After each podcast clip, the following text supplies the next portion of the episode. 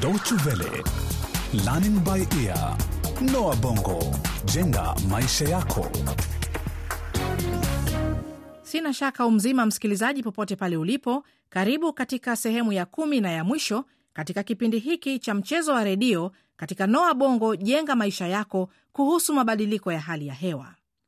Jopo maalum limefanya kila linaloweza kuwashawishi wanachama wa bodi ya umeme ya kitaifa kubadili mipango yao na kuupa mji wa Deauville nishati inayoweza kutumiwa tena na isiyochafua mazingira. Je, jopo hilo litafanikiwa kutimiza jukumu lake katika kupunguza mabadiliko ya hali ya hewa? Tega sikio ufahamu nini kitakachotokea mwishoni mwa hadithi hii. Karibu. Hey, mkutano huo umekuwa mkutano wa kipekee kabisa eh? Umenena. Nilidhani bwana Kapuri alikaribia kugeuka na kutoka nje ya mkutano alipotuona tumekaa pale. Mimi pia nilifikiria hivyo Joshua. Labda angetoka mkutanoni kama waziri wa mazingira, hangekuwa upande wetu kutunga mkono. Sawa basi, tuagize chakula. Mimi leo nitagharamia chakula hiki cha mchana. Kwanza mimi nahisi njaa sana. Lakini Bikimasi, ni nini hasa kilichokuvutia katika sekta hii ya nishati inayoweza kutumika tena na tena? Lona, niliishi na kufanya kazi nchini Nigeria, magharibi mwa Afrika kwa miaka minane, na niliyoyashuhudia huko katika sekta ya mafuta yalinifanya kuapa kufanya kila nitakaloweza kuona bara la Afrika linafuata mkondo wa nishati inayoweza kutumika tena na tena na kukomesha mabadiliko ya hali ya hewa. Nini kinachoendelea nchini Nigeria ambacho kinaudhi? Kama unavyojua Joshua, Nigeria ni taifa linalotoa mafuta kwa wingi. Kimsingi, sekta ya mafuta ndio nguzo ya uchumi wote nchini humo. Ingawa bado ni taifa maskini sana. Ndiyo Karo, lakini kabla ya kuuza mafuta yake kwa nchi nyingine, Nigeria hutumia mfumo wa kusafisha mafuta kwa kuchoma sehemu ya gesi iliyochanganyikana na mafuta hayo. Mafuta ya petroli yanapochimbwa huwa yamechanganyikana na gesi. Nchini Nigeria, gesi hii huchomwa ili kuhakikisha mafuta ya kiwango cha juu na cha ubora yanabakia. Na kuna ubaya gani kuichoma gesi hiyo? Tafiti kadhaa zinadai kwamba kiasi cha robo ya gesi inayochafua mazingira barani Afrika hutokana na uchomaji wa gesi ya mafuta nchini Nigeria. Robo? Hicho ni kiwango kikubwa sana. Pia ni uharibifu mkubwa sana. Ungeweza kutoa umeme kwa nchi nyingi barani Afrika kutumia gesi hiyo iliyochomwa nchini Nigeria. Katika mataifa mengine, gesi hii hutumiwa na kuuzwa au angalau kurejeshwa ardhini, lakini kuichoma kama wanavyofanya nchini Nigeria ni uharibifu mkubwa wa nishati. Nafikiria kuchoma kiwango kikubwa namna hii cha gesi pia kunaathiri mazingira ya eneo hili. Ndiyo, jamii zinazoishi karibu na eneo hilo huhangaika sana kupata maji safi ya kunywa, na pia hulalamika kuhusu uchafuzi wa hewa. Ni janga kubwa kwa mabadiliko ya hali ya hewa na mazingira. Kwa hivyo, hiyo ndiyo sababu ukajiingiza katika sekta hii ya nishati inayoweza kutumiwa upya. Ndiyo, nishati asili kama vile mafuta, makaa ya mawe na gesi asili zitaisha wakati fulani, na nishati asili huongeza kiwango cha joto na kutoa gesi chafu wakati zinapochomwa. Tunahitaji kuangalia nishati mbadala inayoweza kutumika tena na tena na isiyochafua mazingira. Huo ndio mstakabali wetu. Jamanini, chakula chetu kimefika. Nani ameagiza sandwich ya kuku? Mimi hapa. Sawa, tuleni basi.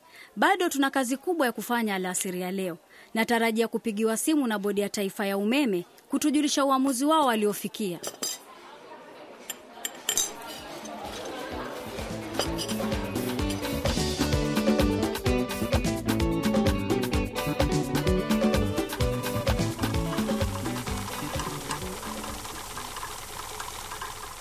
Shikamoo mama, uko nyumbani? Ndiyo, niko chumba cha nyuma huku. Uh, shikamoo mama, unashona? Marahaba Lona mwanangu. Ndiyo, hebu subiri kidogo. Ziara ya leo ya mwakilishi wa shirika la chakula na kilimo la Umoja wa Mataifa inafanyika wakati ambapo taifa linakumbwa na uhaba mkubwa wa mahindi na nafaka nyingine. Wataalam wananyoshea kidole mabadiliko ya hali ya hewa na kuihimiza serikali na wafadhili kuchukua hatua za haraka kukabiliana na kitisho hiki kwa uhakika wa upatikanaji wa chakula.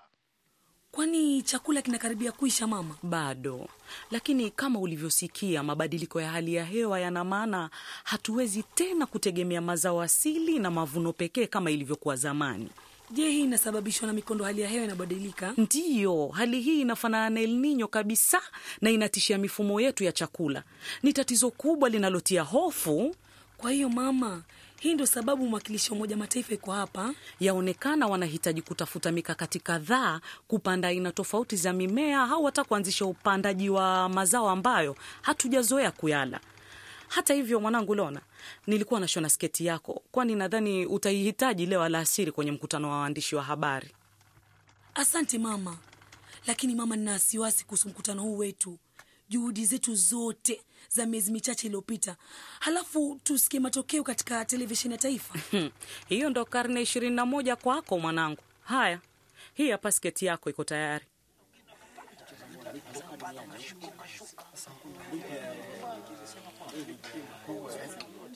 Siamini kwamba wanachama wa bodi ya taifa ya umeme wangeweza kuketi chini na kuzungumza nasi ana kwa ana. Ni kweli Alex, iliwabidi wachapishe habari za uongo ili kukanusha taarifa yetu.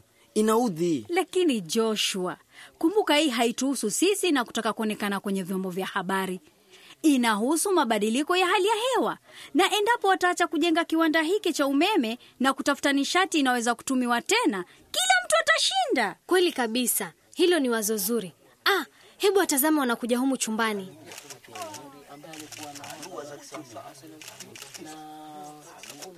Habari za mchana nyote, pamoja na waandishi wa habari. Sisi katika bodi ya taifa ya umeme tunafanya kazi kuwapa umeme na nishati wananchi. Hilo ndio lengo letu, na siku hizi hilo ni muhimu zaidi kutuwezesha kuendelea kama taifa. Bwana Kapur, je, utaendelea na ujenzi wa kiwanda hiki kinachotumia mafuta ya dizeli, ingawa athari zake kwa mabadiliko ya hali ya hewa huenda zikawa kubwa? Uh, kama kampuni ya ubunifu na inayofikiria siku za usoni, tunaendelea na mipango yetu ya ujenzi wa kiwanda hiki, lakini tutatumia nishati inayoweza kutumika tena na tena na isiyochafua mazingira. Ni aina gani ya nishati unayozungumzia? Tunashirikiana na wawekezaji wa hapa nchini na mataifa ya kigeni kujenga kiwanda kitakachozalisha umeme kwa kutumia maji. Umeme huu ni mojawapo ya vyanzo safi kabisa vya nishati na pia gharama yake ni nafuu na ya kutegemewa zaidi. Kiwanda hicho kitajengwa wapi? Uh, tayari tumeanza mashauriano na jamii zinazoishi katika kando kando ya mto Tana. Hapa ndipo tunapokusudia kujenga bwawa na itachukua muda mrefu kujenga bwawa hilo kuliko mpango wetu wa awali wa kujenga kiwanda cha umeme unaotokana na mvuke. Lakini tunaamini kuwa kwa minajili ya kupunguza mabadiliko ya hali ya hewa, hili ndilo suluhisho bora zaidi. Na je, kuhusu jamii zinazoishi karibu na bwawa hilo, zitapelekwa sehemu nyingine au zitalipwa fidia? Na je, vipi kuhusu athari kwenye mazingira karibu na mto Tana? Kwa mfano, kupotea kwa maeneo ya wanyama kuishi. Mumefikiria kuhusu hatari hizi? Uh, sitaki maswali zaidi sasa. Masuala haya yote yanashughulikiwa, lakini jambo muhimu zaidi ni kwamba wakaazi wa mji wa Deauville watapata umeme hivi karibuni, na zaidi umeme safi unaoweza kutumiwa tena na tena. Asanteni sana eh? A, asanteni, ni hayo tu. Mmesikia? Mmesikia wenyewe jamani, mmefanya kazi nzuri sana eh? Hatimaye bodi ya taifa ya umeme imeona umuhimu huo na ikubatilisha msimamo wao. Lakini bado siamini, nahisikana kwamba naota. Ndiyo, hata mimi pia nahisi hivyo. Tumefanikiwa kusimamisha ujenzi wa kiwanda hiki, lakini waandishi wa habari walibuni sababu kupinga ujenzi wa kiwanda cha nishati inayoweza kutumika tena na tena. Kila jambo halikosi kasoro. Hakuna suluhisho lisilo na ila. Tumegundua suluhisho lenye athari chache. Labda ningeweza kuwasiliana nao kuona ikiwa kuna uwezekano wa kujenga matabo ya upepo. Halafu pengine bwawa hilo la umeme unaotokana na maji halitakuwa kubwa kiasi cha kuathiri mazingira na wenyeji wa eneo hilo. Lingekuwa jambo bora kama tungeunganisha umeme unaotokana na maji na upepo. Lakini tukumbuke kilicho muhimu. Tumeshinda jamani, tumeshinda. Mji wa Deauville Pia utaingia katika historia kama mji wa kwanza kabisa kutumia nishati inayozingatia usafi wa mazingira na inayoweza kutumika tena na tena. Na kama hilo jambo si la kufurahia na kusherekea, Lona, basi sijui tufanye nini. Ni kweli kabisa. Nadhani tunahitaji usiku wa mapumziko.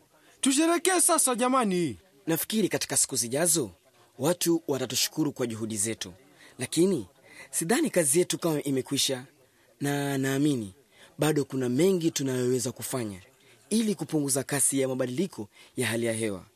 Mimi niko tayari kwa changamoto hiyo. Usijali bwana, sisi ndio kikosi maalum na hakuna kitu kitakachotuzuia sasa.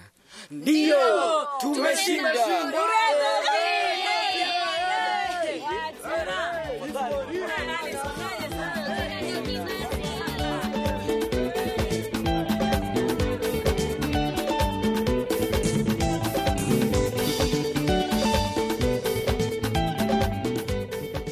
Kufikia hapo, msikilizaji, ndiyo tumekamilisha kipindi hiki cha kumi na cha mwisho cha mchezo wa redio kuhusu mabadiliko ya hali ya hewa.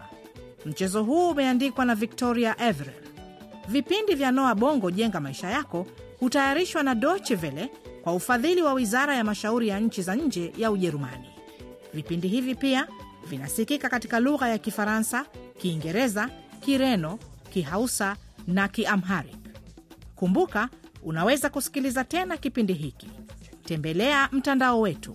Anwani yetu ni www dw mkwaju lbe. Hadi wakati mwingine, kwa heri kwa sasa na asante kwa kutusikiliza.